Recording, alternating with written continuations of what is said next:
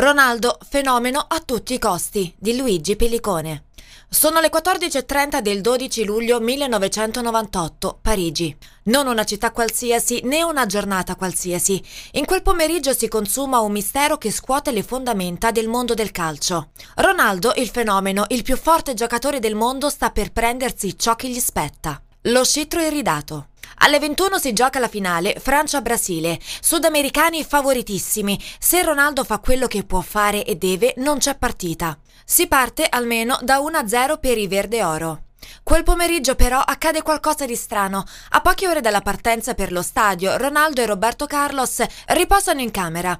Il fenomeno richiama l'attenzione del compagno. Suda non controlla più il suo corpo, perde conoscenza, è riverso sul letto, ha la bava alla bocca, quasi ingoiato la lingua, è privo di sensi, è caos. I giocatori e la security si precipitano in camera, qualcuno urla è morto. Il ragazzo riprende conoscenza ma è trasportato d'urgenza all'ospedale. È sottoposto a TAC, elettrocardiogramma, elettroencefalogramma. È dimesso alle ore 19.30, un'ora e mezza prima del calcio d'inizio.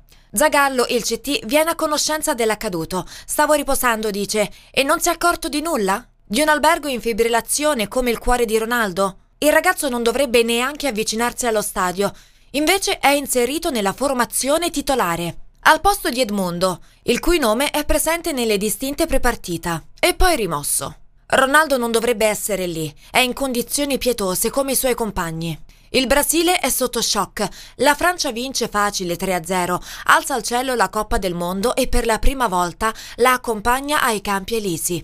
Epilogo amarissimo. Ma perché Ronaldo ha giocato? E soprattutto, cosa è successo? Nei giorni antecedenti la finale, Ronaldo accusa problemi alla caviglia.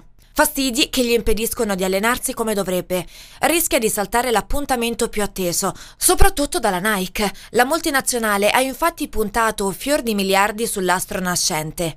Il nuovo Pelé però dovrebbe marcare visita e saltare la finale di Francia 1998. Sembra che la multinazionale faccia pressione e che abbia anche trovato la soluzione. Se le analisi hanno dato esito negativo, il ragazzo deve, imperativo kantiano categorico, scendere in campo. La FIFA non batte ciglio, i medici neanche. Tutti complici. Ronaldo fenomeno a tutti i costi, in nome del dio denaro. Anche se non è al massimo, anche se non sta bene, lo show business non conosce regole né deroghe. Su via, signore e signori, non si può di certo privare miliardi di telespettatori della presenza di Ronaldo. Al termine del match la stampa si scatena, ricami più o meno barocchi, si parla di crisi epilettica, cardiaca, respiratoria, di qualcosa legato all'abuso di farmaci.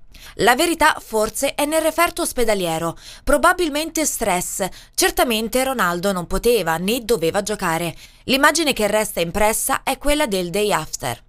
Il fotogramma di un ragazzo di appena 21 anni che barcolla e fatica a tenersi in piedi quando scende dall'aereo. Ciò rappresenta la quintessenza di quanto le pressioni mediatiche degli sponsor, ormai padroni del calcio, rendano il gioco poco pulito. Ronaldo, avvinghiato al passamano della scaletta, è stravolto. Si aggrappa a quel poco d'anima che non gli è stata strappata via. Le immagini fanno il giro del mondo. Improvvisamente, ipocriticamente, il calcio si scandalizza. Il 1998 è lo spartiacque, l'inizio della fine del fenomeno. Nel 1998 e 1999 si romperà due volte il ginocchio, infortuni generati da una muscolatura troppo imponente per essere retta dall'articolazione. Din din, campanello, che rumore ha il sospetto che qualcuno abbia abusato e giocato sporco sulle forze del ragazzo per renderlo instancabile? Ronaldo recupererà, ma non sarà più lo stesso. Il suo immenso talento è premiato nel 2002 quando trascina il Brasile al quinto titolo nel mondiale più truccato della storia.